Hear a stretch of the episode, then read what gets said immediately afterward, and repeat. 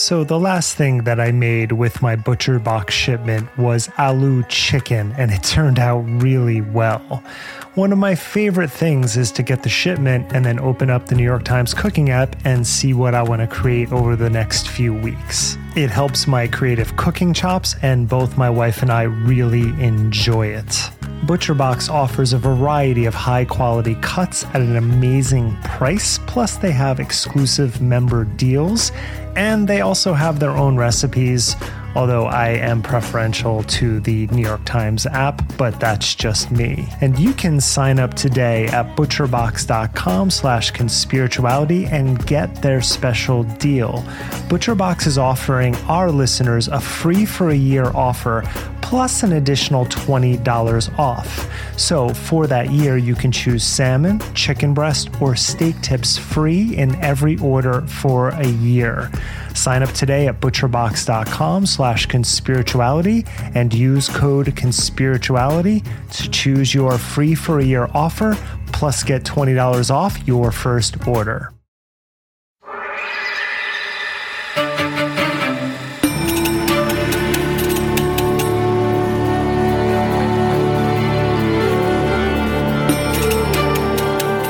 Hello, dear Conspirituality Podcast listeners, and welcome to a special episode this week. It's Matthew here piloting, and I'm joined by some special guests that I'll introduce in a moment.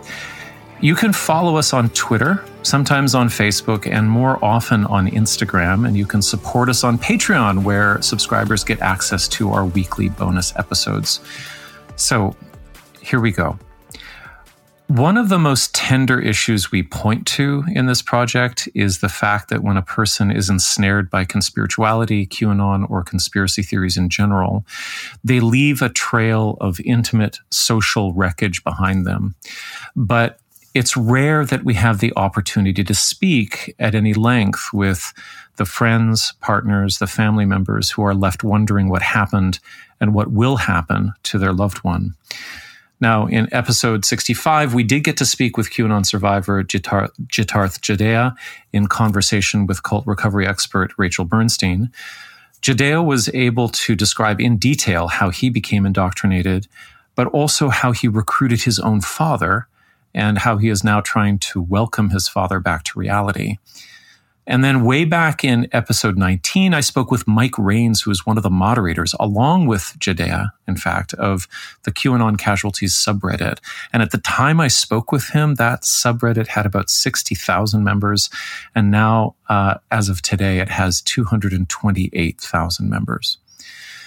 Now, today we go deeper with this theme because of the generosity and care of a group of friends who have come forward to discuss what happened to one of their own. I'm joined today by Frankie, Rosa, Jean, and Grace. Hello to all of you. Hi, Matthew.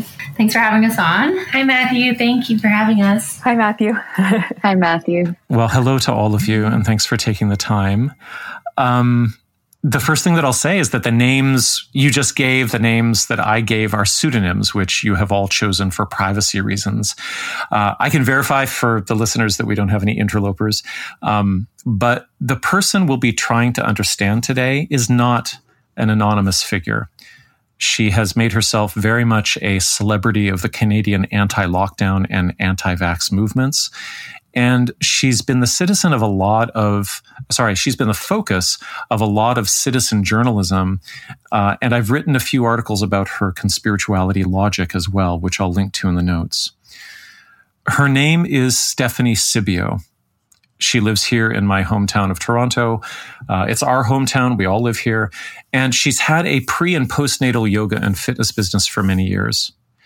I believe I've seen her around at yoga events like years ago, but I only really started to know her when she made an anti masking nuisance of herself last spring at the Sweet Potato Health Food Store in the West downtown neighborhood called The Junction. Uh, an outlet called BlogTO re-upped uh, an IG live stream that she took of herself barging into the store and demanding to be sold menstrual products while not wearing a mask. Now, after that bit of infamy, videographer Morgan Yu interviewed her outside a City Hall vaccination clinic. she was weeping about what we've called reverse contingent anxiety or the false belief that being around a vaccinated person would make her infertile. And she also mentioned the possibility that it would make her daughter infertile. Her daughter's very young. Since then, Sibbio has continued recently participating in a protest group that anti masked their way through a big downtown shopping mall.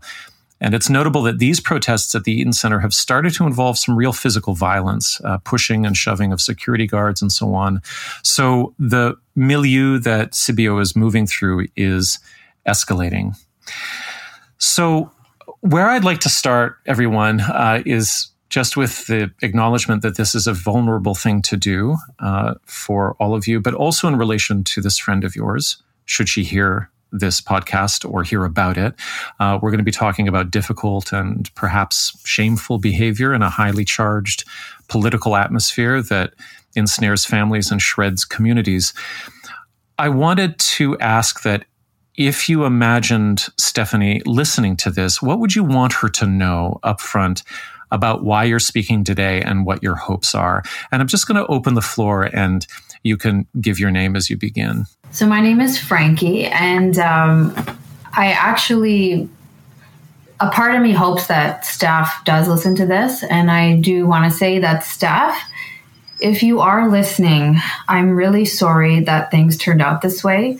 And I want you to know that our history will always mean something to me. Um, I'll go. I'm I'm Jean, and yeah, I uh, I guess the first thing I wanted to say was just that I know that she truly believes that she is doing the right thing and she's doing what she's doing because she believes um, that uh, she just believes that this is what she has to do. And so I know she's not doing it out of any like ill intent, but I just really hope that she can somehow get some help and that she can come sort of come out on the other side and start to see where she is misinformed and start to sort of come back to see what is actually going on and I hope she can have a successful and happy life ahead of her. Um, I really do wish her the best. And yeah, I just hope that she can come out on the other side.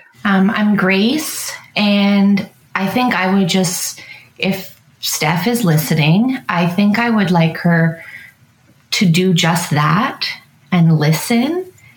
And I hope that she's able to hear another side to what has happened. This is an opportunity for us to share our uninterrupted version of what happened to us. And I hope that she knows we come here today with good intentions and with hope that if we don't reach her, perhaps we reach somebody who's falling down the same path she was, or perhaps somebody who's following her for public health advice, essentially. Um, it's an opportunity for her to hear another perspective. Um, this is Rosa speaking. And um, I think I don't have any kind of sense of a belief that any of what we'll say will change her mind about anything that she believes. I've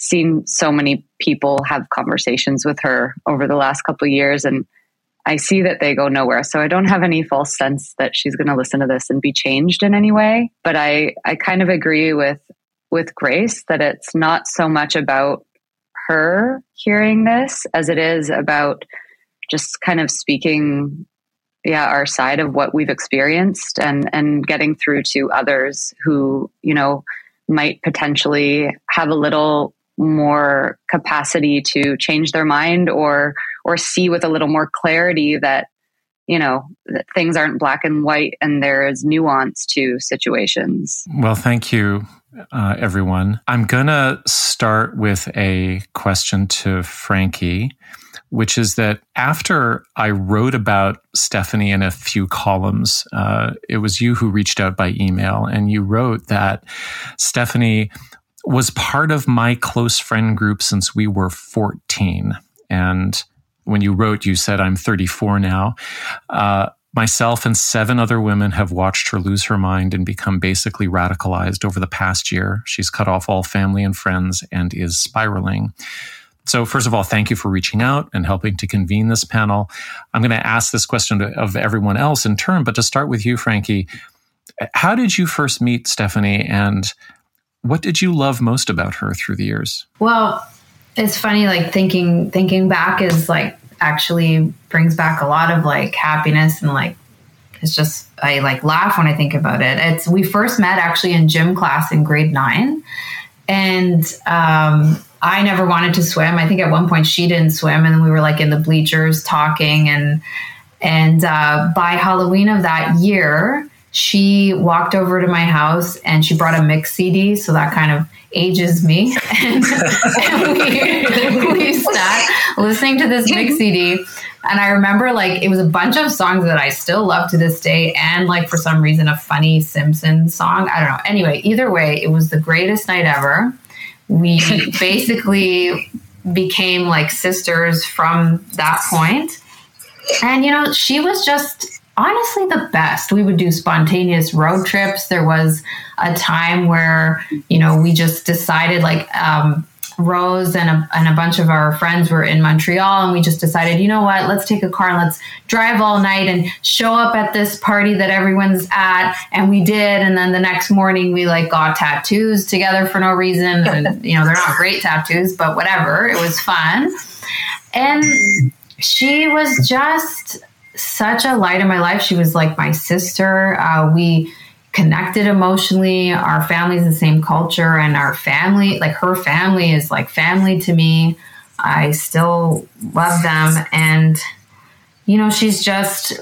This really does feel like like a breakup, and like thinking I, I really appreciate your work matthew because of the compassion you you chose uh, in writing about her and and it really brought a lot of compassion out of me for for something that i thought i had none left to be honest yeah thanks frankie um, I, I kind of want to hear the CD. oh yeah, I bet you Grace. I bet you Grace could remember a few of the songs.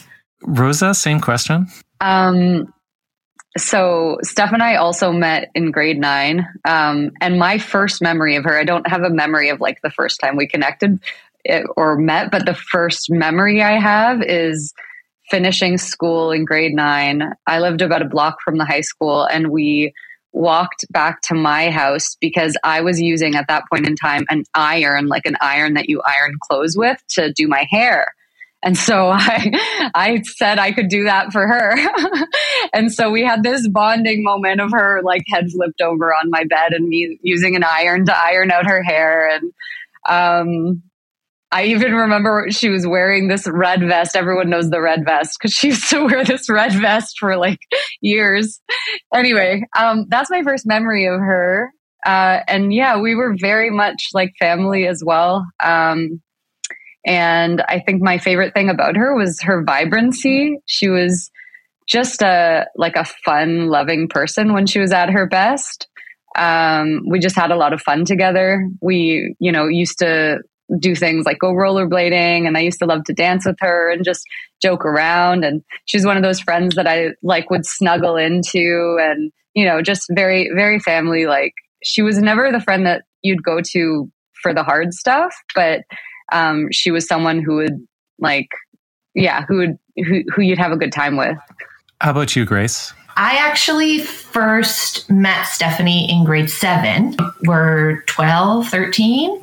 Like Rosa said, I don't actually remember our first bonding moment. However, there was this one day in grade eight when I knew this was this was going to be my friend for life because she and I had decided we have to get fit. Let's go and rent the Tae Bo VHS from Blockbuster. I think sound like we're a hundred. I know. Talk about aging us. Um, we went to Blockbuster to get a VHS and went back to her house to do Tae Bo, and we were going to get so fit. And we put in the VHS. We were in her living room. We put on exercise clothes And then we didn't push play. Instead, we decided that we should bake a cake. And we went and got a Duncan Hines cake mix and spent the afternoon in her kitchen baking this chocolate cake and then eating it. And I was like, yeah, this will be my friend for life. She knows what's really important. And um, like the other women have said, we were family, we were super close super close with my family. I was super close with hers. I still love her family very much. So, yeah, sort of like Frankie said, this does feel very much like a breakup. Jean, what do you uh, remember about meeting Stephanie and, and what did you love most about her? Um, so, I also first met Steph uh, in grade seven as well. Um, we weren't really friends probably until grade nine or 10. Um, and I really became friends with her through our really close knit group of friends that we formed um, in around probably grade nine or 10. For me, um, Steph and I weren't always as close on like a one on one level, but um, similar to what all the other ladies have said, she just was a super fun person to be around. She was just like very vibrant, um, always up for a fun time. And when I was in university, Frankie, Steph, and I were among the group of people who um, were still, we stayed in Toronto for university, whereas most of our friends uh, left the city. So we kind of bonded. We had a little T dot crew together. And um, yeah, so that was probably when I kind of became closer with her. And it was really just, we were always just having fun together. We'd hung out at her family house a lot having fun nights together. Um, and then when I eventually did move to Montreal for a few years, she would come and visit often. Her and Frankie would come visit me often. And it was the same, like I had some new friends in my new city, and they were always excited when Steph was in town because Steph would be like up for a party time and like everyone got along with her. And yeah, she was just kind of um, a fun joyful person to be around. you know, as I mentioned, the first time I became aware of Stephanie Sibbio was in this blog TO article, which carried some of the live stream of her harassing the staff at Sweet Potato. And I'm really glad that we started with these memories actually, because these memories are not what the public first saw of uh, your friend. So um, I've got a bit of what that sounded like here here I fucking go. Let's go. Good old sweet potato where I used to get all my organic groceries, spend all my money. And unfortunately, they have decided that they don't want to honor my human rights anymore. Hi.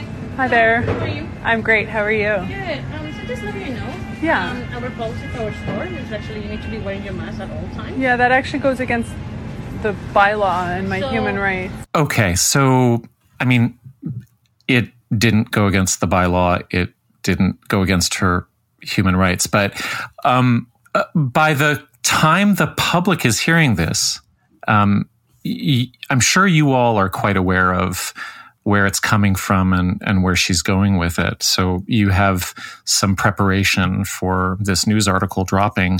What was the first indication that you had that something was going south? Uh, am I correct that you were all on a sort of a communication group or a WhatsApp group together and you were in close contact? Yeah, so we had our um, a WhatsApp group that basically was 24 7 and not in a way that was like uh, something that took over our lives but it was just kind of like we because we all live in different cities at one point um, you know it was just like a comforting thing and then uh, the first time that we this really became an issue because COVID, the way it crept in, I'm sure it crept in the way for everyone where it was kind of like, oh, this is actually a thing. This is actually something we should be scared of or pay attention to now. And then the first uh, instance I remember thinking, wow, Steph is really like distancing herself as she said something like, oh, I'm more scared of uh, car like car accident or I'm more scared of getting shot than uh, than COVID And it was at a point where, and in the way that she went about saying it, that it was just kind of like a line had been drawn.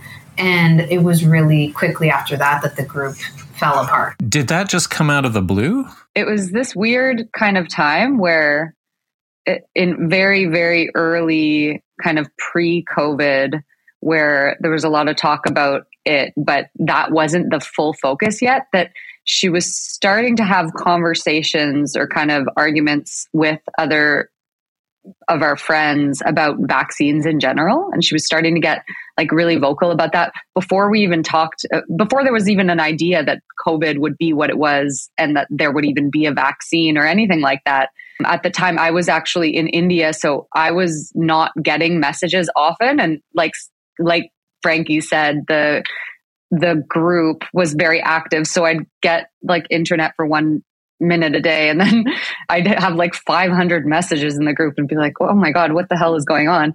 But um, so there was this kind of this conversation about vaccines that was coming to the surface and it was kind of something that was bubbling for a while and it really in I want to say February March 2020 that was when the vaccine conversation kind of became an argument and at the same time, COVID was becoming something to really worry about. What was at stake? Um, I, I understand that her daughter is perhaps four or five years old now.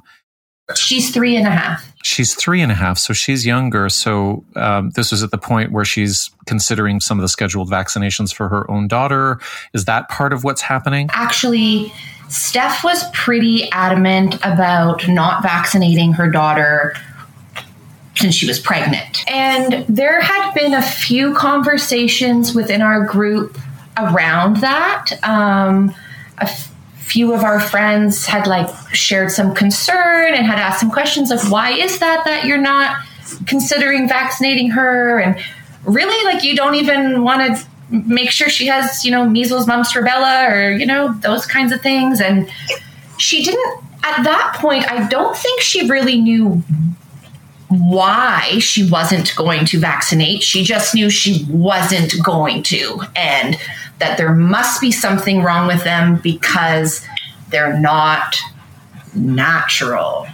And I think right? there's a, an emotional tone that maybe you can pick up on here that we were walking on eggshells around her because mm-hmm. we really did like respect the fact that she had a very different point of view than all of us and we respected the fact that it came from a place of concern for her uh, child and that is something that we know that is we have no place telling her what to do with her child. Mm-hmm. and so i know there was a, because uh, we do an, an, annual potluck every day during the holidays. Oh not every day oh my god. Every year sorry. And um, at this potluck i remember one of our other friends really calmly broaching the situation. And then I think myself and Jean were sitting on the couch, and then we just slowly got up from the couch and backed away to the kitchen. Not because we're scared, but because I think all of us on some level, unconsciously or not, could sense that this really had the potential to explode this beautiful family that we had built. Yes.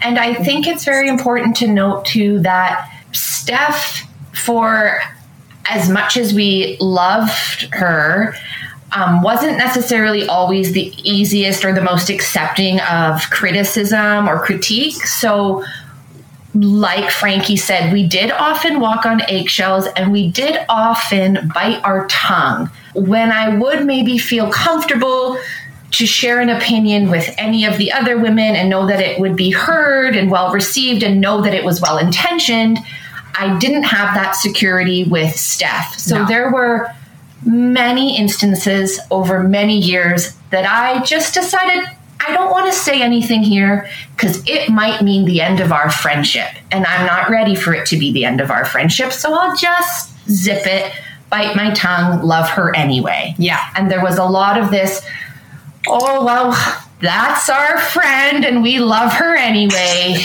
kind of thing. Do you guys agree? Yeah. And I just wanted to also add, um, because I do specifically remember that conversation at the potluck. And um, I think probably around that time was when she did sort of start diving into like her reading about uh, why she didn't want to vaccinate because I remember sort of just casually saying like what why what is your reasoning for you know not vaccinating and she said you know well I've done so much research and I've done all the research that I really need to do and I it's really um, informed my decision and and I think at that time too v- vaccines were just such a different conversation because she was sort of saying well this is my personal choice. This is what I choose to do with my child, but I would never try and influence anyone else's decision. And I'm not trying to sway any of your decisions. And it's just not something I really want to even discuss in within the group because I see it as sort of a personal decision. It's also her personal parenting decision, which of course none of us wanted to try and influence or have any um, try and have any say in. But obviously now the conversation around vaccines is completely different. And um, it was interesting that we really were having that conversation right before COVID, actually. Grace, I, I wanted to come back to something that you said about how, you know, you had noticed over the years and uh, the listeners should know that we're doing this in a video conference, and I can see everybody nodding along as you describe this. That um, it could be difficult for your friend to take feedback or, or criticism, or, or that it was difficult to share uh, perhaps feelings or opinions with her and, and be confident that it wouldn't cause some sort of fracture. What were the issues, if you're able to share, that would be difficult to bring up? And did any of them predict? Anything like this? Let's just start with food. So I share, I, you know, I share, um, I would say a passion and like an understanding of how food is medicine and how healthy eating is important. I have my whole life. And, um, and Steph uh, has taken this as um, she's decided that food is like the reason why everyone's sick. And I'm not saying that she's 100% wrong. I'm not here to debate that. I'm saying she's deci- she decided at some point that every single mood she had, every single bad thing that happened to her or her family was was because they ate pasta or bread or something inorganic that week, that night that it was all directly related. And uh, while I can see the the body connection, it be, it it became something that you couldn't question her on that. You couldn't say, well, maybe it really bothered you that fight that you had with your mom a couple days ago. Like, why don't we talk about that stuff or or some or some disagreement you got in with your brother? Like that must have really been horrible. No, it was because I ate uh, uh, too much over the holiday and it was all bad. And like i'm saying this with love i'm sorry. It's a and um and honestly you couldn't argue with her. And and i think this there was an explosive side where she was just very easily triggered by when she decided something was like bible truth that was it. And um, yes and i think also we watched her fight and dismiss people from her life for approaching yeah. her. And that's for me why I was always, to, to, be honest, I was just too afraid. And I loved her too much like family. And I am not a confrontational person. Confrontation makes me very uncomfortable. So that's why I said I often would just bite my tongue because we had seen over the years other groups of friends of hers, maybe some old coworkers of hers, approach her and share their op- opinions or feelings and dislike of maybe some of her actions. And she would, you know, lose it and cut them out of her life. Yeah. And I wasn't ready to be cut out of her life. And, you know, inevitably that is what happened the minute we decided to say, I don't agree with you. Adding to that, when you asked Matthew about, you know, things that you would bite your tongue about, for me, when I think of areas where I would bite my tongue or try to be really, really careful about how I worded things was with, with those situations where she was, I was seeing her repeat these same conflicts in her life in different scenarios and with different people and telling the stories. And there was never any room for nuance in, okay, like I see how you were hurt by that, but also I see how they could could have been hurt by that as well. She was never able to receive that kind of information. It was always, I'm right and they're wrong. And there's no, there's no room for anything in between. And so that was an area where, you know, I would try my best. I, I tried very much to be honest with her in general, because um, that's what I try to do in general as a person. But she was someone who was very hard to do that with. And at one point, it would just be like, okay, I'm going to give up because this isn't going to get through to her. And like Grace said, you know, I love her and that's just the way she is. And that's, you know, I, I accept her as she is, knowing that I really disagree with her on a lot of things.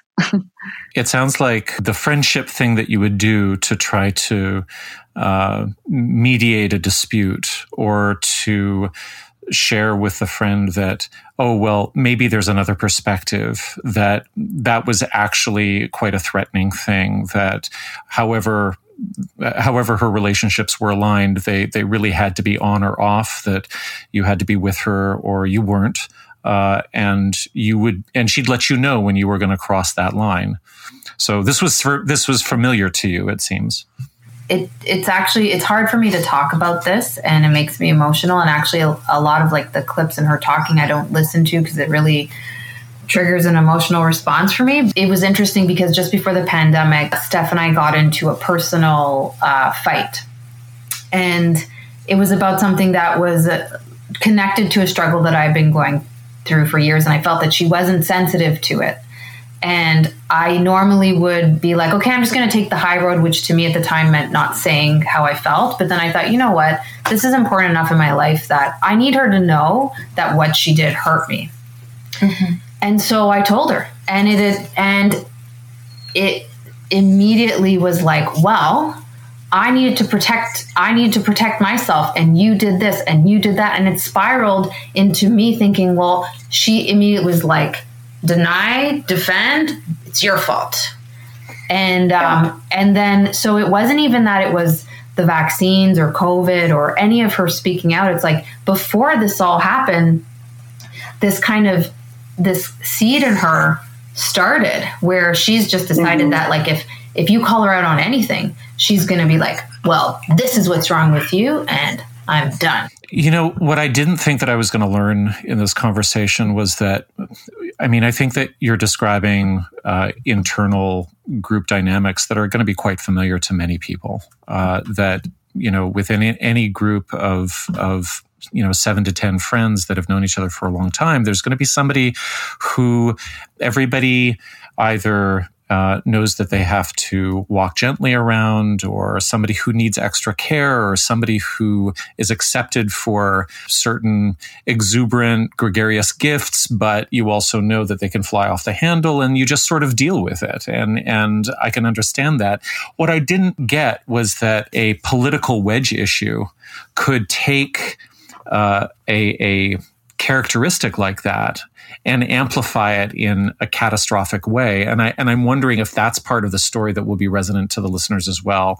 That if they've lost a family member or if they've if if somebody has been sucked into conspirituality, that some previous tension within the relationship was actually just exploited really. I think you've really hit the nail on the head in a in a big way with that kind of description.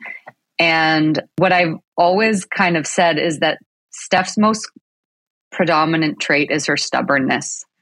And it's what I find very interesting about this whole situation and this type of situation where someone gets pulled into this world and spirals and can't see see their way through it is like the personality traits related to um, who gets sucked in and it's yeah what what's been amazing to witness is just this inability to change your mind in any way regardless of the new information that is provided to you. And so that's exactly it. It was like there were these tendencies and traits and then this situation came and it just lit everything on fire. It was like uh, it was like waiting to happen. And it was just kind of like the worst parts of who she was got amplified and all the other beautiful parts just kind of dissipated. Well, and I also think that had she kind of maybe it would have had to been like her she had a different personality type or something. But like if if she had kind of come to the group and said, you know, as things are sort of amping up with the pandemic and seems like there's a vaccine rolling out, if she had sort of approached it in in the sense of, you know, I'm just really anxious about vaccines and I'm really mistrusting pharmaceutical companies and I'm just scared to, you know, try something that, you know, maybe hasn't been around for so long and I don't trust the government and sort of just came from an angle of I'm feeling really anxious and I don't really know what to do about these feelings and I'm just too scared to take the vaccine. Like I think it would have been a different type of discussion and probably a totally different vibe among the group. But instead, it was sort of just taking that fear and then attaching it to some sort of explanation that is sort of rationalizing your fear through like an irrational explanation and then and then sort of escalating those things. So it was like it started with not trusting the vaccine. And then uh, i think a big turning point was when that um, Plandemic documentary came out. Then that was supposed to be compelling enough that like how could we all not watch this Plandemic back, uh, documentary and not be um, you know convinced by this and then started to hear the the things about comparing it to the holocaust. And like it really just kept escalating in this like trying to rationalize those anxieties rather than just saying i'm scared of this you know? I wanted to add to that she what jean is talking about is that she lost her ability to be vulnerable with us and she never recognized that that was ever the case, that she was not vulnerable with us, and instead chose this extreme armor of of anger and and still coming because I still have had messages from her up until late last summer of her messaging me saying that you know she's really worried for us and you know coming at it from sending me videos of, of people that she thinks I'll watch and just be like oh yes I totally agree with that. So I know that I that she thinks she's coming at this from a vulnerable way but like Jean said she she never allowed for the like the love that we had for each other to be a part of the conversation at any point. And she just goes online and rewrites history every time she speaks about us. So it's just yeah. You know i'm going to ask you how you tried to engage or interact but i just want to reflect on the fact that you're describing uh, how you would have received a confession, really. You know, I'm scared about this situation. I'm scared about this vaccine.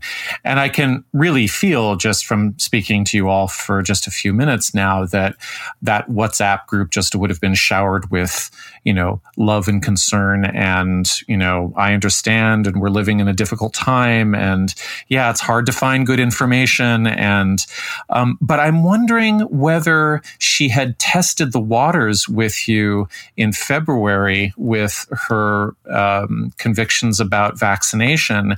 And she had found that she didn't have any friends in the group who would take her side. And I'm wondering whether that was influential in how she then pursued the rest of the campaign. Was the window for showing vulnerability closed at a certain point, do you think? There were two things that came up when you said that. I think the window for vulnerability had already closed quite a while before and I also remember she, that's a, you you named it exactly. She felt like it was everyone against her. We had very differing views. We weren't going to see her side. She pretty much wrote us all a breakup email that was saying, you know, I love you all, but I need to get, distance myself from you all because we just don't see eye to eye. So there was a clear moment of nobody's on my side. You guys aren't seeing what I'm saying so I am letting you go. I think maybe Grace spoke about escalation, or it maybe it was Frankie who said who, who used the phrase that it it just set on fire. And you also said that you don't like listening to the clips, uh, so maybe you can you can plug your ears because I do want to just play one more uh, from uh, the journalism of Morgan Yew, who catches her outside of City Hall, uh, and this is from May of 2021. Uh, the first one was from March. So there's a there's a real there's a real escalation that we can hear. Do you think that adults have a choice and kids don't? Adults have a choice, absolutely. But what sets this particular injection apart? Is that you know is that someone getting that shot can affect my health. I'm bleeding between my period right now because there are people around me who are taking this shot. So what if I can't have an, another baby because of your decision to inject? What if my daughter can't have a baby because someone else decided that they want to inject themselves? Her grandparents decided they're, you know, one foot in the grave and they decide they want to vaccinate themselves and they still want the right to hug their grandchild? Why can't I protect my daughter now? They're going to be a long time gone when my daughter comes to the point where she has to have babies and she has to potentially not be able to do that. Do you think that it's going to cause infertility of some kind? We are sterilizing an entire generation of people.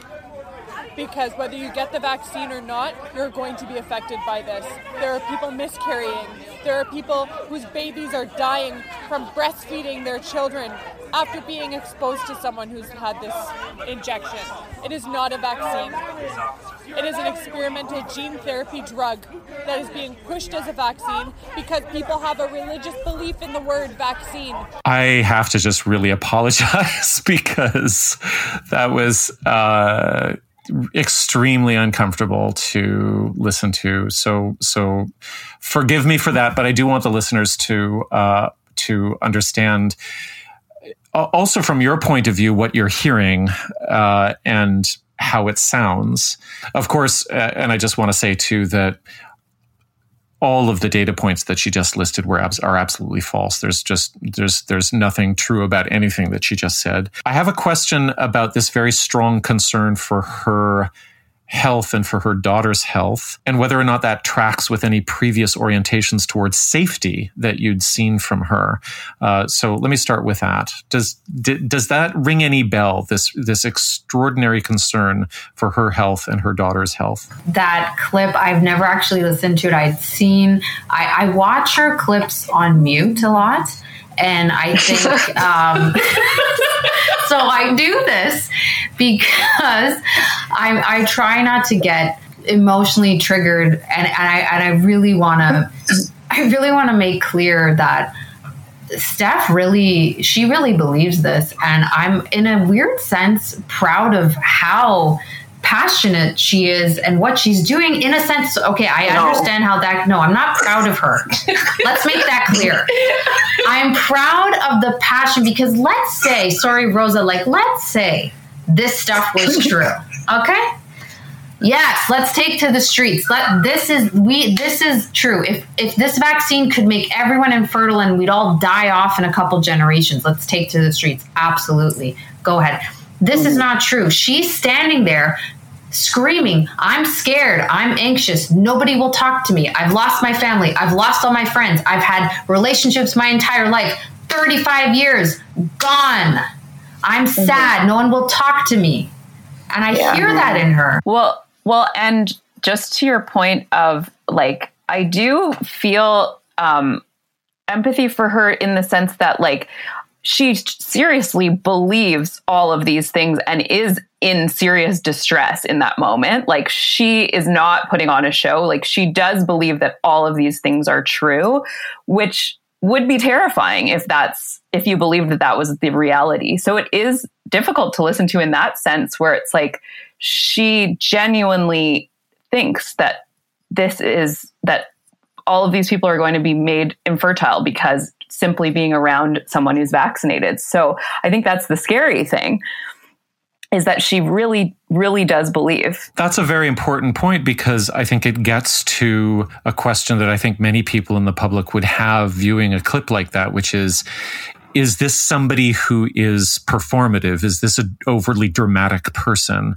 Uh, is this somebody who is seeking attention? But it sounds like you feel that she she really believes that these are that these are real tears and real distress. I think all of those things are true. She's someone in real distress, crying for help. She's also seeking attention in a big way. Yeah. And she's terrified. And it's very sad to listen to that because it's, you know, it's a person pleading and it's also a person saying things that make absolutely no sense, you know? So it's a really challenging thing to listen to. But, you know, there is a very big performative element to all of this. The attention is absolutely a huge driving factor because this is her whole world now. She is speaking to her phone, you know, to a reflection of herself and just seeing the the likes and the views and all of that and that is a huge driving factor in this fight.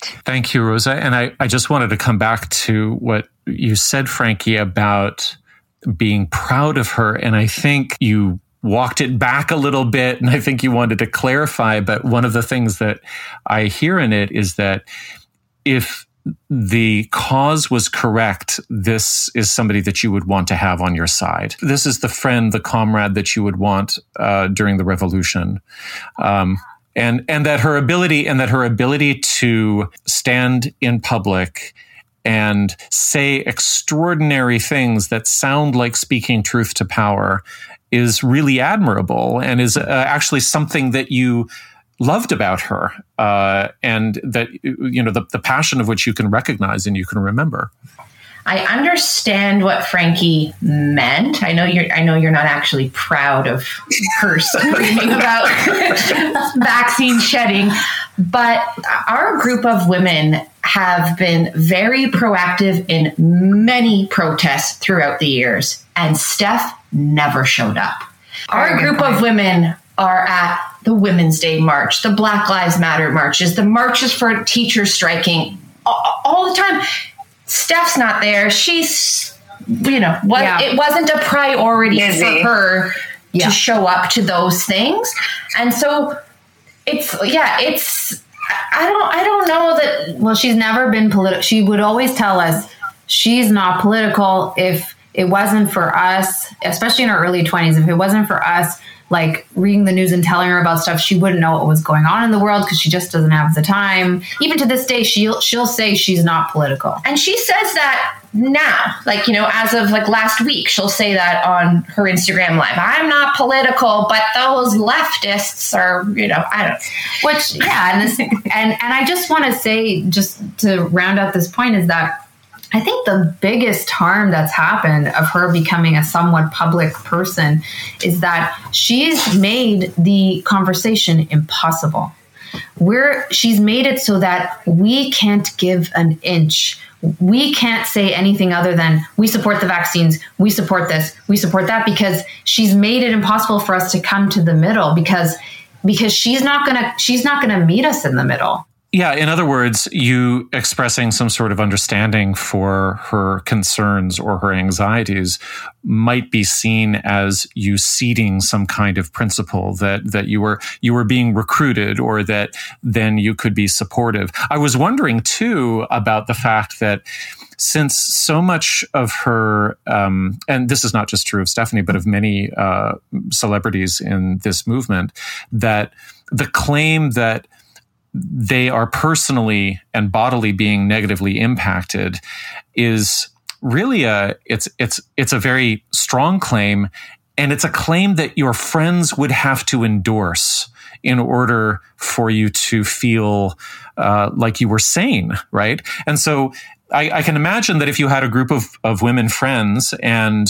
you weren't able to go on WhatsApp and say, hey, being exposed to somebody who was vaccinated is making me menstruate halfway through my cycle, that if that wasn't an acceptable or a credible thing to say, you would have to cut yourself off from the group. Like you wouldn't, nobody would buy it. How, uh, what, what kind of, what kind of safety would you have there? Honestly, Matthew, midway through, I don't know when that speech was. I think it was the same summer. She texted me at some point and, and invited me over for a bottle of wine because like I missed like I miss her. I missed her, right? A lot. I don't know who this person is now, but I missed her. And so I'm sure she missed me. And at one point in a vulnerable moment, she texted me and said, Come over for a bottle of wine. And I thought, but you just cried and said that vaccinated people would make your uterus fall out or whatever she said. I forget.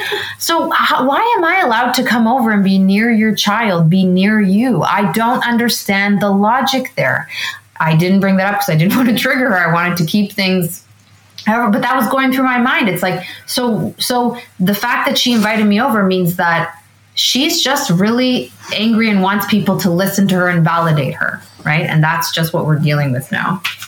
You know, speaking of like who is the person you know and now I guess we can move on to who is around them because one of the things that we can hear in that clip is that there are other uh, key anti-vax radicals that you know we can hear shouting and swearing in the background at the city hall uh, event.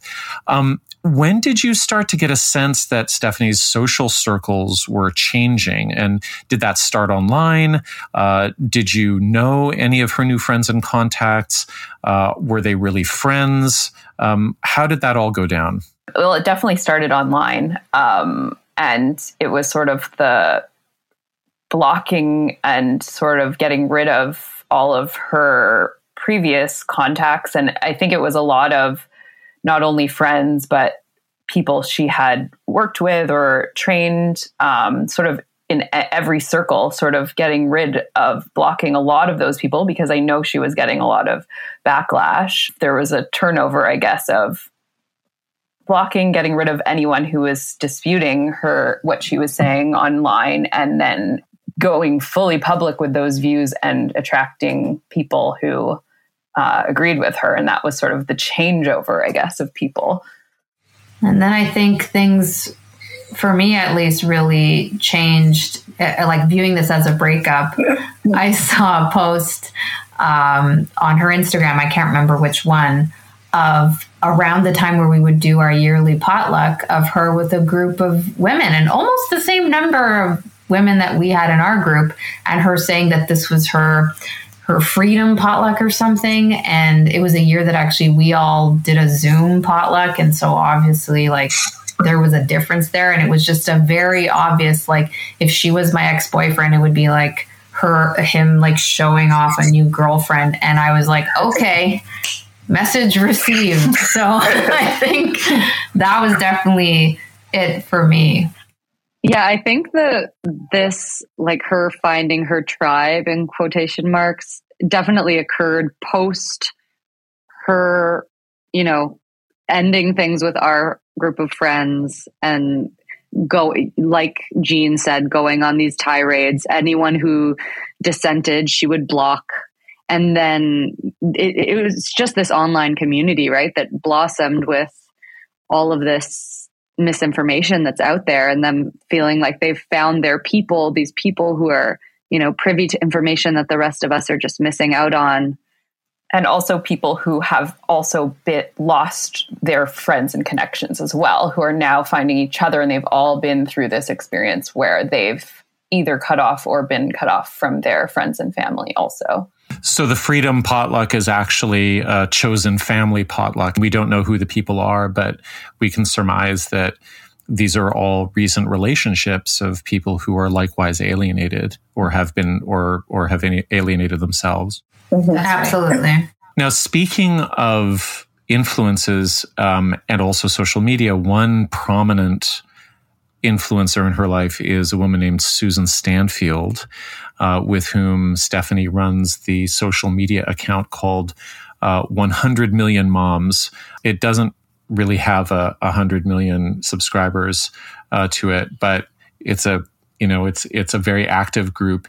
Did any of you know standfield before they met up or bonded? And does stephanie's relationship with susan standfield make sense to you? Standfield uh, just for the listeners i'll add some i'll add some clips but um, she is an extraordinarily caustic influencer uh, who drives a lot of the covid is holocaust type rhetoric. Uh, she sells orange t-shirts that pair parody First Nations, Indigenous rights concerns. She does all kinds of uh, very noxious things. How did Susan come into to her life, and did you know anything about her beforehand? God, no, no, that no. This is a new this is a new Steph searching for her people online and the two of them recognizing very similar self interest, self motivated. How do we capitalize on what we're thinking? We lost, like, we've burned our bridges. Where do we go from here? Oh, here we are. I'm not saying this is a conscious conversation. And I don't know her, I don't know anything about their relationship, but I would bet that they don't actually have a friendship.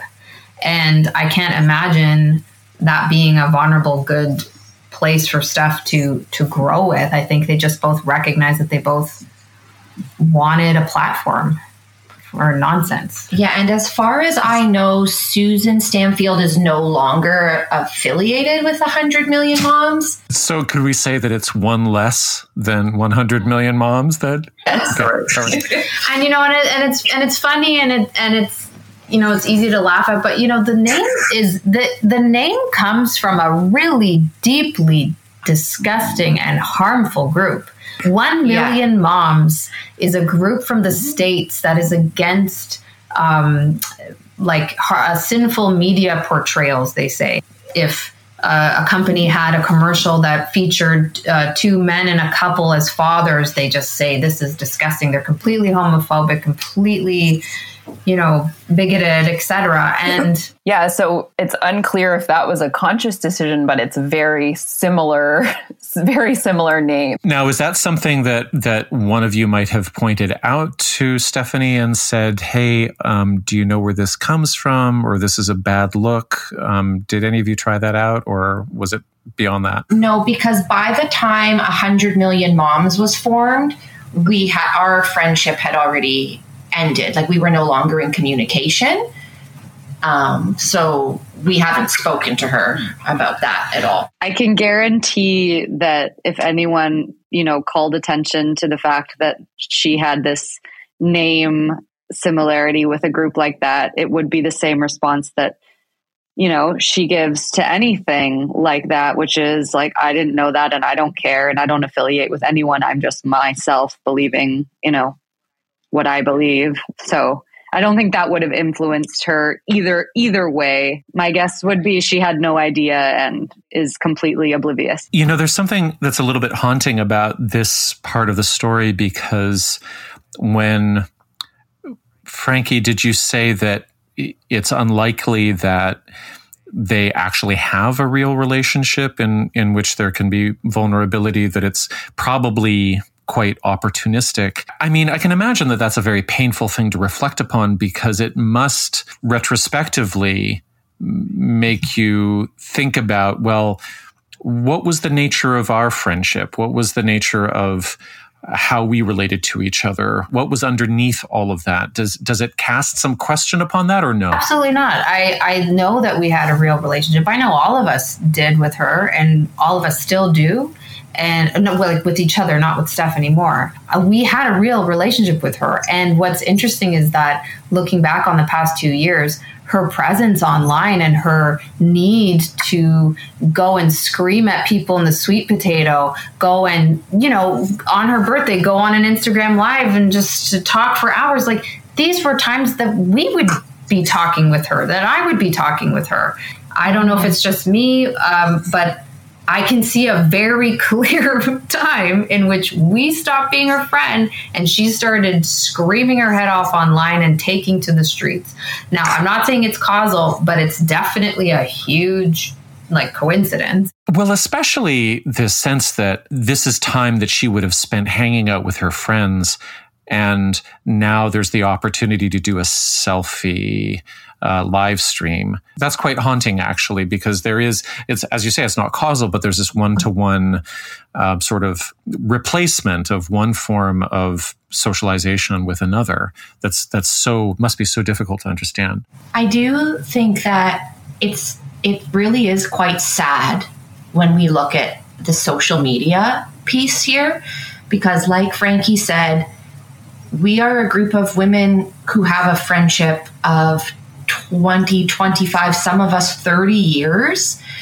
Um, there's not a day that goes by that our group of friends don't recognize and appreciate and share our gratitude for this family that we've that we have within each other. Yeah.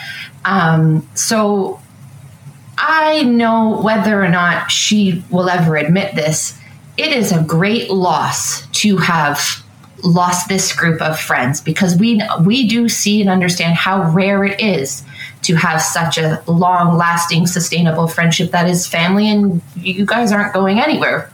We're here for mm-hmm. life and the way that we show up for one another and support one another encourage each other through everything.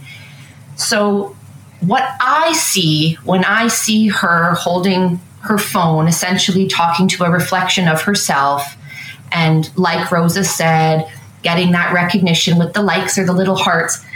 I see a sad woman who doesn't have a friend to call and share these stories mm-hmm. with. So she goes on and says, Hey guys, I've got something on my mind, and talks to herself for an hour, sometimes longer. Mm-hmm. And just like Frankie said, those would in in other times have been a phone call to me or Frankie and Grace, I need to come over. I've had a day. And I'd say, Girl, get over here, you know?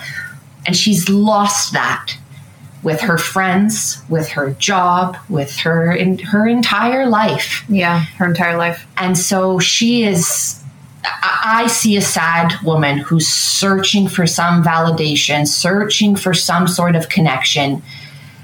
And, you know, if she's listening and she believes that she's found that now, then that's great.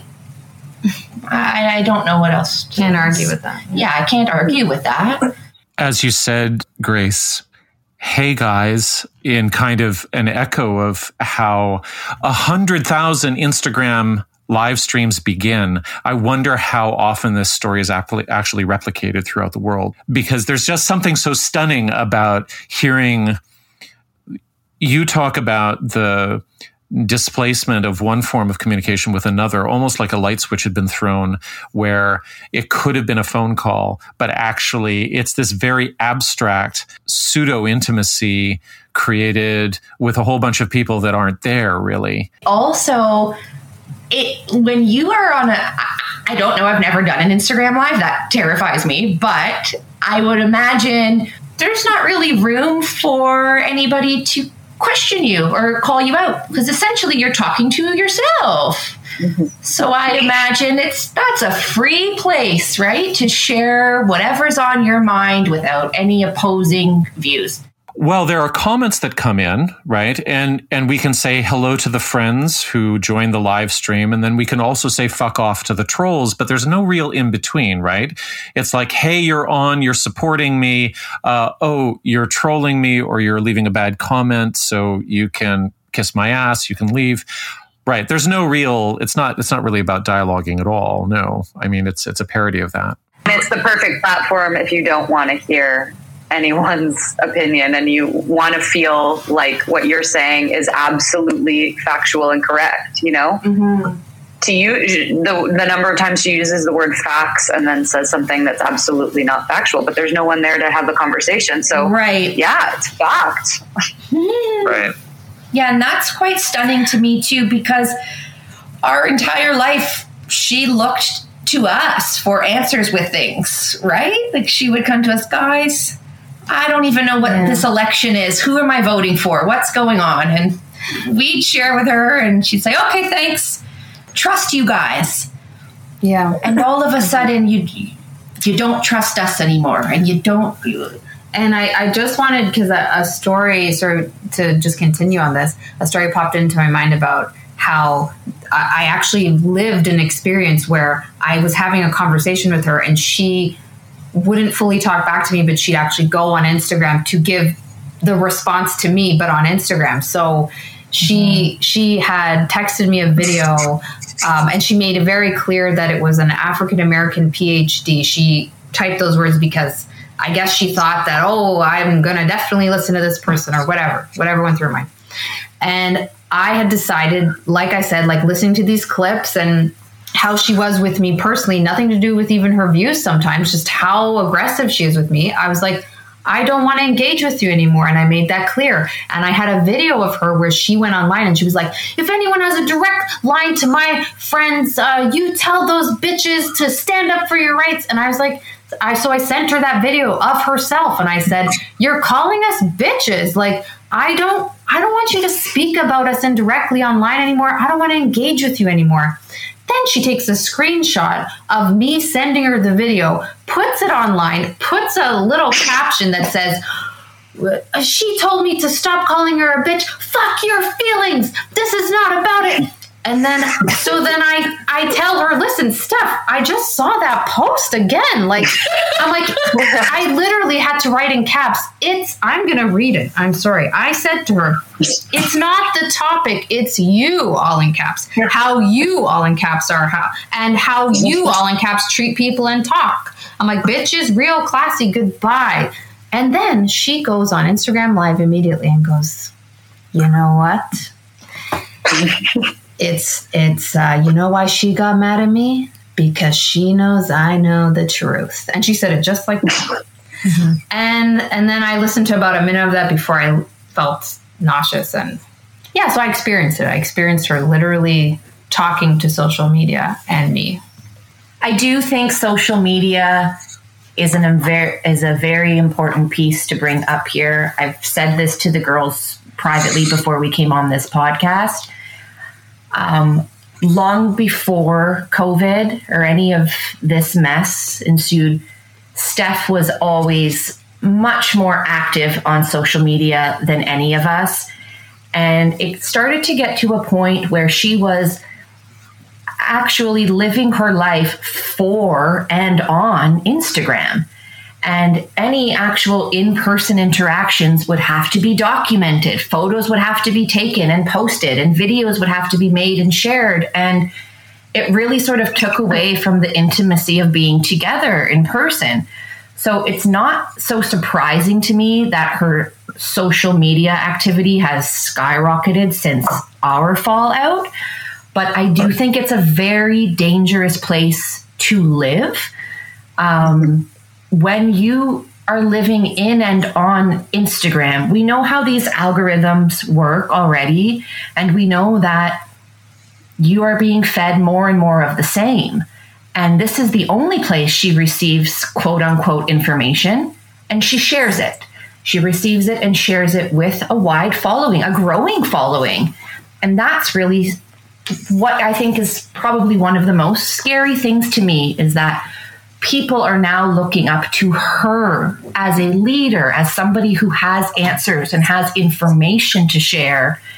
And she's really just so misguided.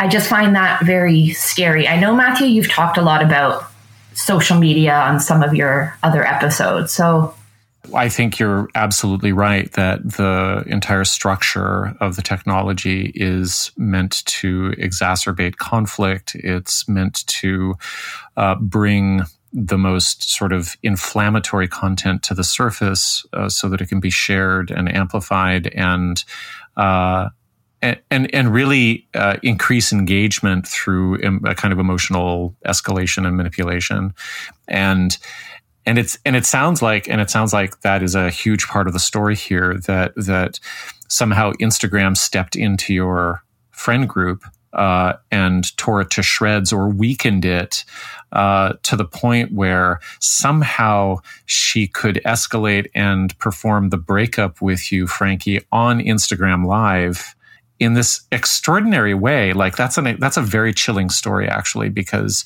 that would be that would have been a conversation that you just simply would have had face to face. But at a certain point, you're not even Frankie anymore. You're kind of a you're you're a prop in the social media landscape that you're abstract. You've you've not be you've become a, a non-person actually. Yeah. And to be clear that's why i had the reaction to her texting me that i did because i knew that she was just using it for fire to get online and go rant that day.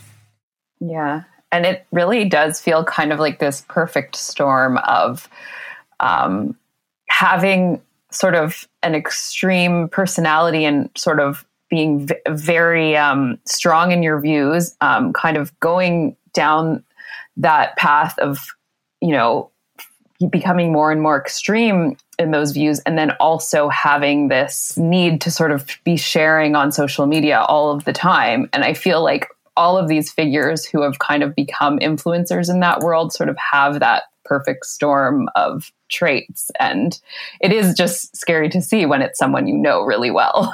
And you know, we used to be a group that would actually ground Steph. Um, there were countless occasions that Steph would come to us with a story of some fight she just got on on Facebook with some other I don't know personal trainer or something. And we would all say but Steph what? You don't have to fight with this woman online. Just don't bother with that you know?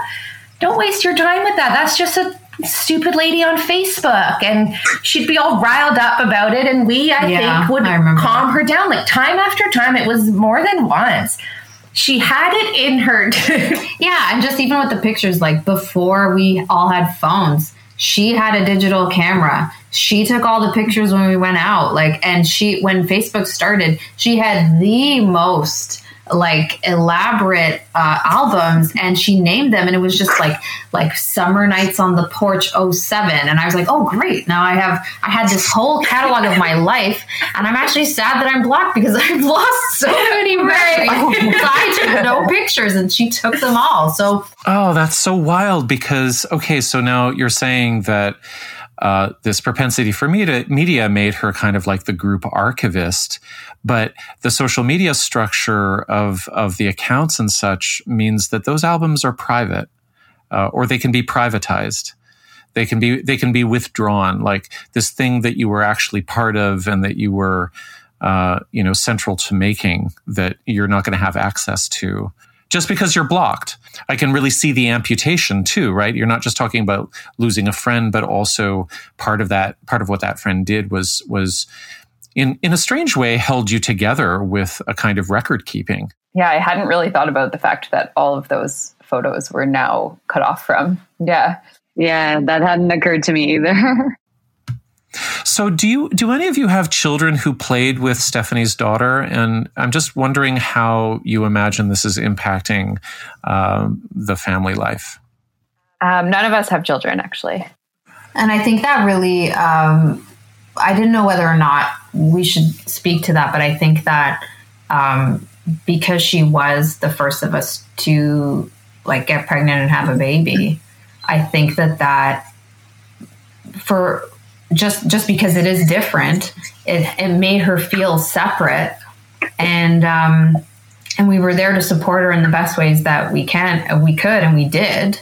And I think that um, looking back when she's looking for reasons, I honestly think that she she thinks that oh, after I had a baby, they just never got it, and now all of her supporters are mama bears. This is her brand, actually, right? Uh, f- of her fitness company is Glowing Mama Fitness. Yes, and it was her brand before having children. Yeah, it's a, it's an essential part of the conspirituality movement is to focus on this hyper heteronormativity and rigid gender roles and to invoke this kind of like divine sense of what it means to be either a woman or a man in in some exalted way. That's a very strong part of of the entire scene. More recently, she did um, start to voice these opinions that were very clearly anti-trans um, and sort of stating that you know only women give birth and only women can breastfeed and things like that, which is um, at least to my knowledge, like I had never heard her say anything like that before. Um, and so it seemed to be like a bit of a new direction or new view that she had taken on only recently. Um, and it just really plays into exactly what you were just saying. The themes are transitive, right? Like if you if you start out being very concerned about the safety of vaccinations, uh, at a certain point, somebody is going to start talking to you about uh, EMF frequencies. And then at, at, another point, somebody's going to talk to you about the fluoride in the water. Uh, and then suddenly uh, the hormones in the sewage treatment plant are turning the frogs gay. Uh, and then that leads you to gender critical theory and and so on. Like it's they really the the the, the paranoias really blend together, uh, and we've seen that time and again in the influencers that we've studied. In our pre uh, panel exchanges, we we did a little bit of emailing back and forth. Um, you've said this during the panel as well. Many of you mentioned being shocked at how impervious uh, Stephanie has been to intervention, uh, to you know people offering other points of view and so on. Now, as you've prepared for a meeting like this, have any of you been thinking about trying again or a new approach or or um, something else that might work? I would say absolutely not. I, I, I, don't think anything's going to work. It's so unfortunate. It makes me really sad for her. Um, I really don't think that anything's going to change her mind, you know? And I, wish so much that there could be something, but she really, her only move is to double down, right? Her only move is to deny. She's in too deep now to say, what could she say that doesn't, you know, negate all of her expertise that she's given herself, right? So to acknowledge any error is like, it's just a tipping point that would crash all of this kind of like sandcastle of a world that she's built. So, yeah, I don't feel um, optimistic about it. I think that if probably any of us were to reach out now, it would probably even have the opposite effect where she would probably just retreat even further into her views and it would probably make her push back even more. Yeah, I fully expect if she does listen to this to to talk about it that day and use it as turn it turn it. She has a, a unique ability to see things in a way where she turns it so that it's in her favor and and um, and really re-justifies the work she's already doing. And just seeing her at the Eaton Center, seeing her face up close um, there was one particular clip where she had the phone on herself and she was we were watching her watch the, the surroundings and you could see that she, while she was taking stuff in i could see a million emotions going through her and it was and it was like she is getting such um, a validation and a sense of of power and and finding who she is from what she's doing right now that I feel like any sort of can you look at it critically? Can you can you take your identity out of it? She's just so ego. She's only ego that I feel that it would be like asking her to kill herself at this point. And so I feel like yeah. what's scary is I feel like we're watching her drive into a brick wall at a thousand kilometers an hour. Mm-hmm. And maybe that'll lead her to, to getting some sort of help. But honestly, I have no idea how she's going to get there. Grace, do you have anything to add?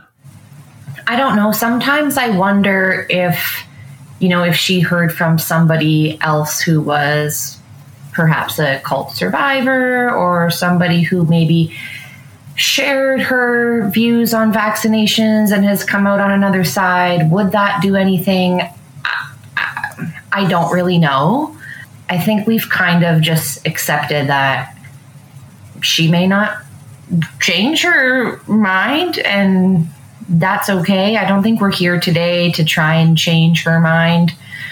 So yeah, I don't I don't know. It's quite it's I don't think she ever really thought differently. I think I think it's not that her mind has to be changed. I think that it's the emotional response that we're all reacting to. It's the intensity mm-hmm. of how she's decided to express herself.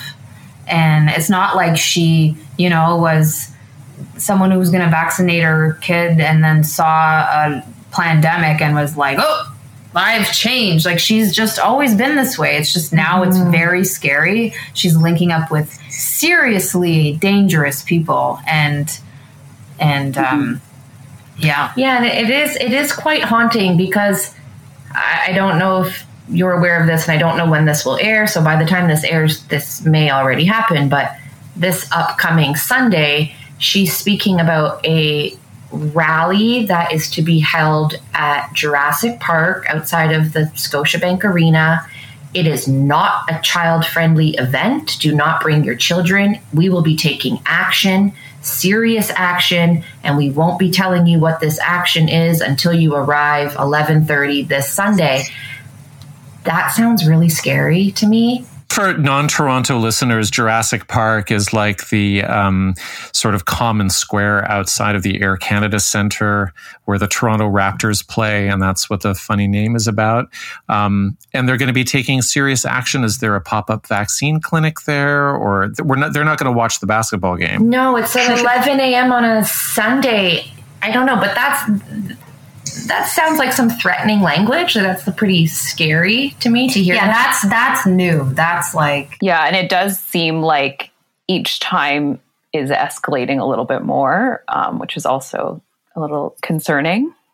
And if Yeah. Steph is listening, like I do want to ask her, so what's your end game here? Like what is the actual end game? What do you envision the we did it, you know, instead of taking false like I think she thought that um a recent opening of what was it something opening It was, Was- it was in the summertime with the parks. Oh yeah, I think at one point she took credit for the parks um, being open again for children because of some action she did on I don't even know. I can't follow this stuff, but basically she thought that the mama bears had done it when it's like no, nobody wants these parks closed, and we closed them because we had to for a bit, and now they're open again.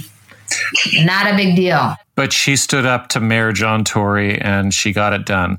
all of this really comes back to herself, right? This her entire narrative is me focused. And in those clips that you just played, we see that exemplified, right? You getting vaccinated is affecting me. But when we said, please wear your mask because you not wearing your mask is affecting me, she says, well, go fuck yourself. It's my body, my choice. And That's the other thing too. Sorry, uh, if this is a tangent, she's about body autonomy.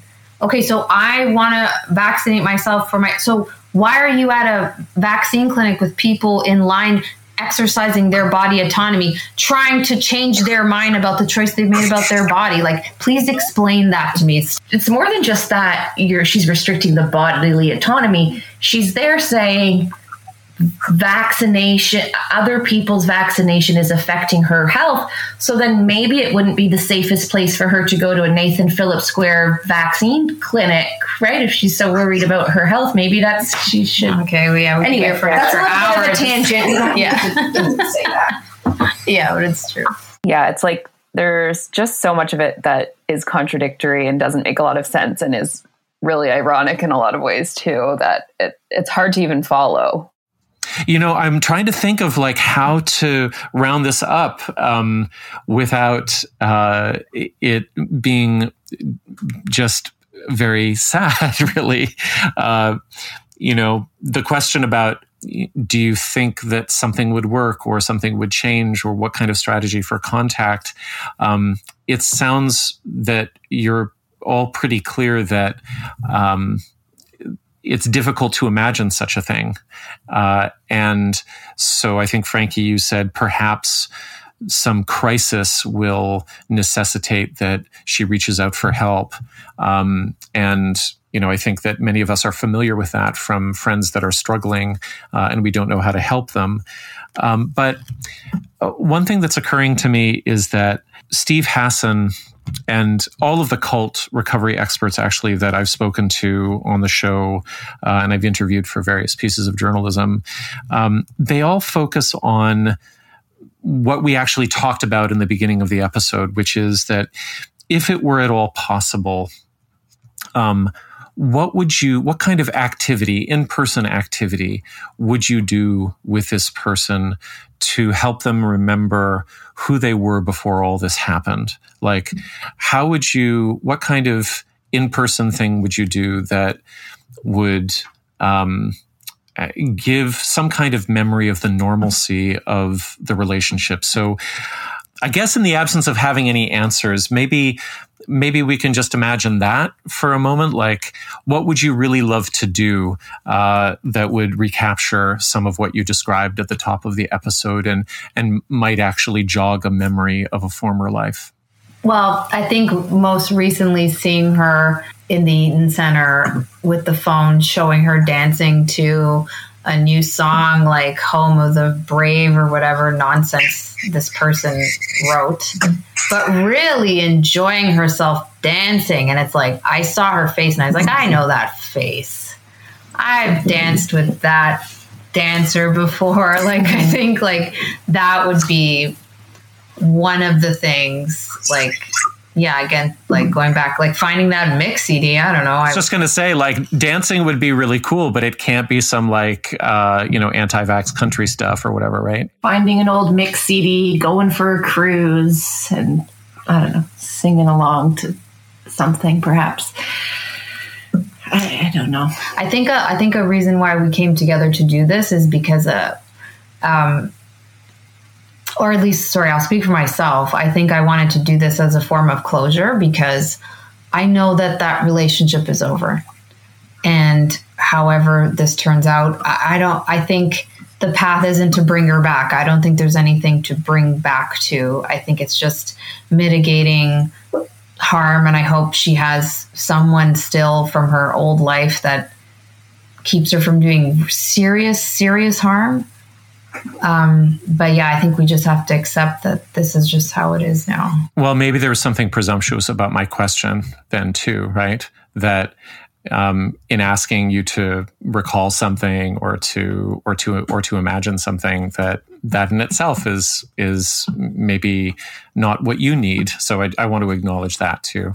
I think that you know to if I were kind of trying to be optimistic and speak to others who have lost people in the same way. I think the idea that you can convince them, I think what's given me a sense of peace is this recognition that it's not going to happen with her um, and that I'm not going to try. But, you know, to be there if that person shows up again and to be willing and open to to letting them back in and and helping them but i think what caused a lot uh, us a lot of harm earlier on was this idea that there's got to be something that's going to snap her out of this. There's got to be some way that someone can get through to her. And it was the letting go of that idea that really, I think, brought more peace because uh, yeah i don't i don't feel optimistic that she's going to change her mind but i but i do feel that you know there might be some people like her that aren't as stubborn, that aren't as egotistical, um, that that you know could come back and you know welcome them with open arms if they do. Well, maybe this is a way to end then, because if if there would be an impulse to try to reconnect, and you're actually saying that it gives a lot of release to a relief to realize that it's not going to be successful. It's not going to work out in some idealized way. The energy that you would put into that, where would you put it now? Like, like how, where would you put it uh, in the sense of, you know, creating the cultural, the communal, the structural conditions by which this is less likely to occur? Maybe that's the question. The answer to that for me is releasing the anger that I'm holding. I think that that's part of the reason why I don't listen to her is that I'm trying to to not reignite a, a fire. I'm trying to really understand where she's coming from and just not hold so much anger so that it like Rosa said if she does decide to come back in a way that I recognize as a true vulnerable friend and not as fodder for her next life I I would be there. And so and I I know that I wouldn't be able to be there if I don't work on on releasing the anger that I'm feeling for her right now. So that's definitely something I'm going to work on. I have another thought just thinking about your question. Um, and just the fact that like I'll speak personally, but I think that this is something that speaks for some of our friends and other people that I know as well. Is that Steph and people like her that are coming from such a place of anger and rage and trauma and are projecting that into the world, they bring that out in people who generally aren't that way. Like I'm not an angry person, you know, I I don't fight with people and I my life is pretty conflict conflict free, but she brings in that fire. She makes it rise up in people and so I think the only kind of antidote to that kind of energy is a because that creates this kind of division, right? So then we have a more and more divided society. And we, you know, people say, I hate them. Like, I hate anti vaxxers. When they come outside my window, I'm like, oh my God, just go, you know. And so it brings up this kind of energy of, of collective hate. And I think the antidote to that is, you know, a sense of, of kindness and compassion. You know, if we have kindness and compassion, we're not going to have the kinds of huge divisions that we have now. But I mean, that's super idealistic. Yeah. And I think also, um, just to sort of add to what you were saying there too, um, just when I was thinking about even joining this conversation, I was sort of thinking of like the reasons why, why I even wanted to be a part of it. And I think one piece of it also is like I do think having a conversation like this is important because when we just see these characters online, they are really just, they seem like caricatures of people. And you kind of just think that they were always this way, um, or that they, um, you know, there's something deeply wrong that has been like that from the beginning, but you don't really hear the their origin story. You don't really hear that there was a different side of them or you don't see the other side that's not being presented. Um, so i think it is important to have these sort of conversations just to show sort of uh, uh, more sides to to these people. Um, and it is like it is such a um, yeah i guess like a nuanced thing. And that the other side isn't the complete opposite. It's just it's willingness to have a conversation that isn't so extreme. And I think that's like, mm-hmm. I think she's decided that we're the other side, therefore we represent the extreme opposite of everything she believes. But we just, we just don't want to live in the extreme with her. We're just, yeah. I guess what I'm hearing is that the kindness that you would hold for this friendship to be renewed is something that would just be good to hold in general and that if that were true, uh, that you know it's in these individual tragic circumstances, we we might not be able to see uh, any kind of reversal or repair, but in a, in a more general sense, we might find ourselves in a kinder place. Absolutely. Yeah. Thank you, everybody uh, for your time and your clarity and your empathy. Um, it's a real honor to uh, have you all speak to this very difficult issue. And uh, yeah, thank you. Thank you for having us. It was really wonderful. And yeah, thank you very much. Yeah, thank you, Matthew. I'm really happy that we had this chance to do this. Thanks, Matthew. And thanks so much to my loves. Listeners, thank you for tuning into episode 91. We have to talk about Stephanie. I wanted to tack on this outro before publishing because I've I've had a few thoughts about it all since Frankie, Rosa, Jean, and Grace joined me just a few short weeks ago.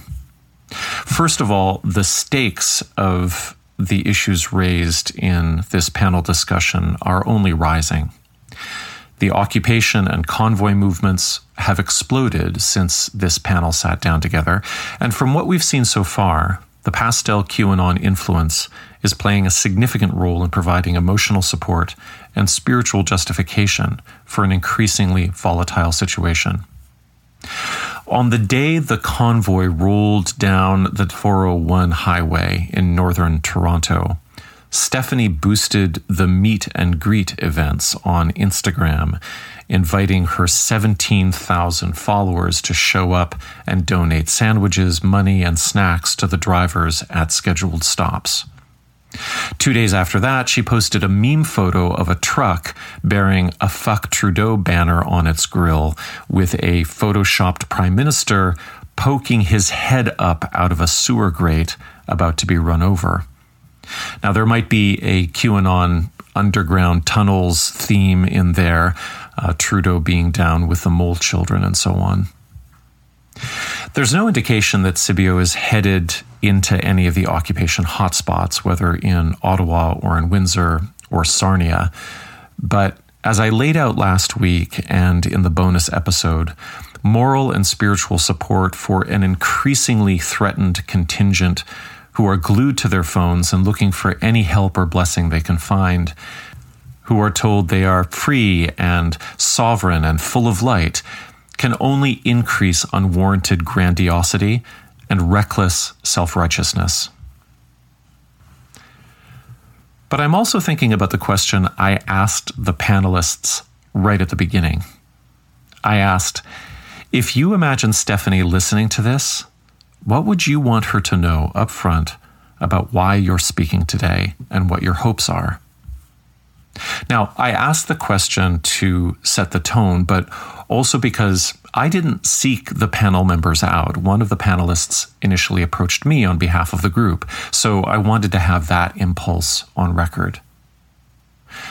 But what is my answer? If Stephanie is listening, or somebody in her position is listening, what do I want that person to know? I think I want them to know that mainly underneath the politics, underneath the acute frustration that we likely feel about each other over COVID policy, I feel I understand where she's at, at least a little. As a cult survivor, I would want her to know that I understand a little bit about what it feels to be swept up in a torrent of urgent passion. To find something that perhaps for the first time ever feels like it could have meaning or make a difference in an apathetic world. What it means to work sleeplessly on a plan to turn history around. I know what it means to be a spokesperson for ideas I believed only I and my band of fellows had access to. I know what it feels like to treasure a sacred idea and to protect it within me like a holy grail. In the midst of all that passion, I sacrificed work, contact with my birth family, emotional stability, and a sense of home. I felt yanked up into a hurricane of necessity to make the truth that no one else could understand, a truth that was vast but also vague, but also absolutely critical into something everyone would finally accept. And then when they didn't accept it, a strange thing happened. Because this truth was so deeply embedded in who I thought I was, it felt like the world I had previously known was now rejecting me as a person. That everyone was hating me as a person. And this is the weird part there was a part of me that actually liked this.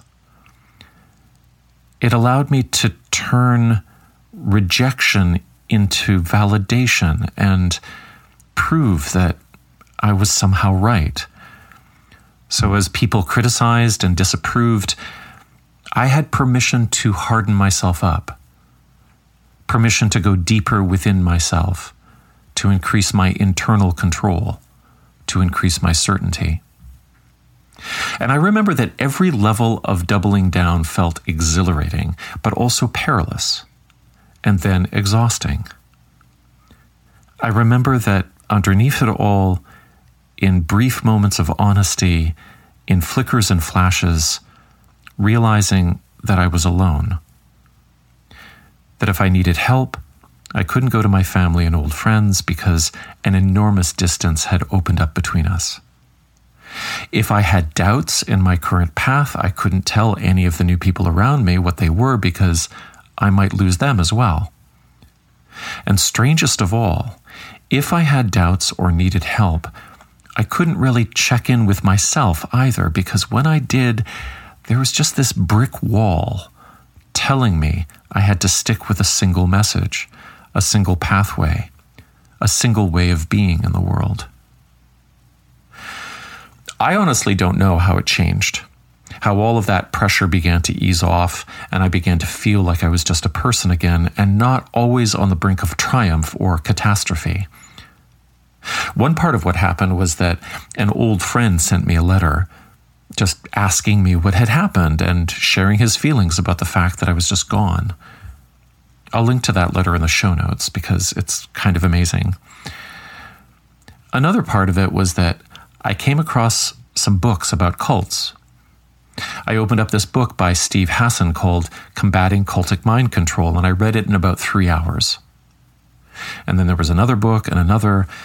This was all before phones and social media, so I was lucky. I suppose today I want to make sure that I was reading like real hard hard copy books and not articles on a phone where I could toggle out to other apps.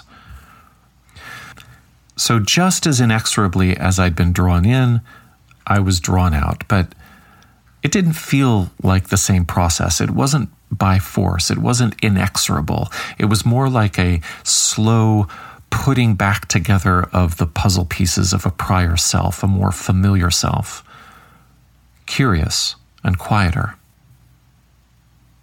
You know, it's kind of amazing to realize that the people I knew during those six years are entirely gone from my life, as if they were ghosts.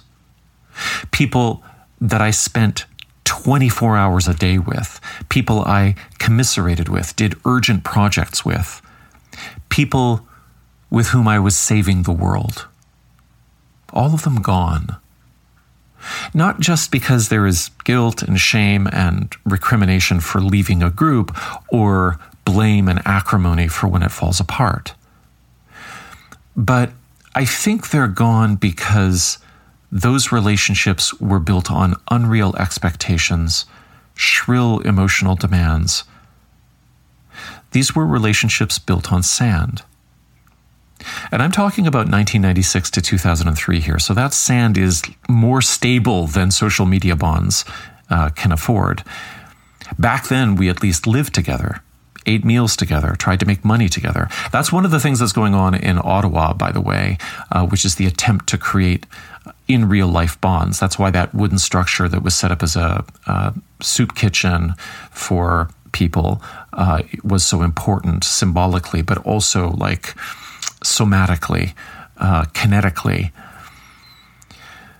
But not even those real world brick and mortar investments were enough to create lasting connections. Because the reason we were all in the same place together was a lie. I'm recording this on Saturday morning, really early, February 12th. Yesterday afternoon, an Ontario court granted an injunction against the various occupation outbreaks, which would allow police broader powers to clear them. Seemingly in response, the Ottawa occupiers erected a professional concert stage running on generators with a jumbo screen. And on the main mic was occupation leader Pat King dancing a jig to Newfoundland fiddle rock. It was a huge party, with hundreds draped in Canadian flags, many of them having big, earnest emotions. But the thing is, Pat King is lying about his objectives and about his nationalism. He's a political separatist. He's a white nationalist. But he's got a lot of people dancing. I remember dancing like that. It was actually a big part of one of the groups I was in. And I remember thinking that those dancing beside me would care for me always, that they would be there. It was an illusion. It took a long time to reconnect to the regular world and to people. I wasn't very good at friendship for a lot of years. But then I also got lucky, like really lucky. I remarried. I started a new family. I grew closer to my parents again and had a few years of like just normal stuff with them before my mother died. And I also accepted something about myself that I wasn't uniquely gifted or meant to save anyone or anything. That I could help out with things but that I would have limitations. The cults I was in, very much like the conspirituality and anti vax movements of today, gave me really strong ideas about the world, but then also about my body. That my body was blessed, that I would be healthy in, in body and mind so long as I kept in line with the proper beliefs. And now I feel something a lot more healthy, which is vulnerability and everyday fear and a constant sense of uncertainty. I am older, my joints hurt, my sleep can be fragile, my mind is a swirl of trouble and joy, and no single idea or belief will calm me down or serve as a life raft. But what I do have is a sense of quiet solidarity with everyone else in this same extremely normal position. And this means that I can connect with more people, with neighbors, with fellow parents, an old friend from high school that I was just emailing with this week. So that's what I'd like Stephanie and everyone else in her position to know.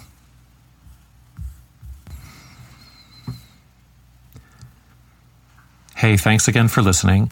Uh, please leave a review on whatever podcast service you use. And also consider supporting this project on Patreon. Thanks a lot.